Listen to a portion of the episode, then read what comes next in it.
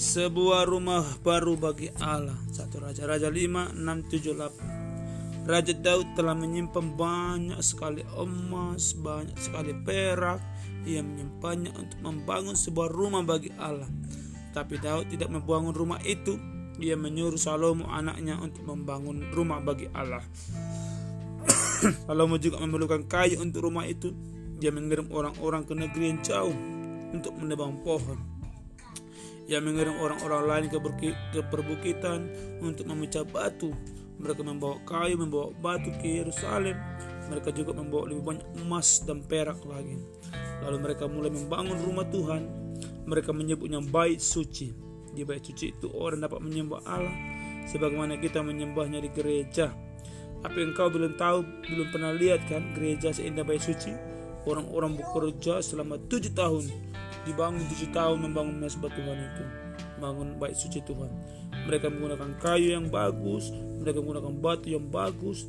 Di dalam dinding-dindingnya dilapisi dengan emas perabotnya dilapisi dengan emas. Akhirnya baik suci itu pun selesai. Lalu Salomo menyuruh orang-orang datang ke Yerusalem. Di sana akan diadakan suatu perayaan besar. Banyak orang yang datang ke perayaan itu.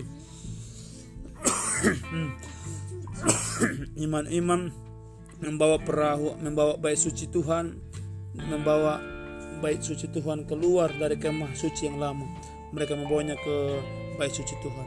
Orang-orang membawa persembahan mereka kepada Allah. Mereka berdiri di halaman bait suci dan kemudian Allah memenuhi bait suci. Kemudian Allah turun seperti awan bersinar terang.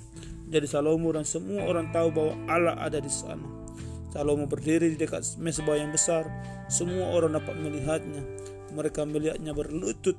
Mereka melihatnya memindahkan tangannya ke arah langit. Ini Salomo berdoa. Dan mereka mendengar doa. Dan Tuhan mendengarkan.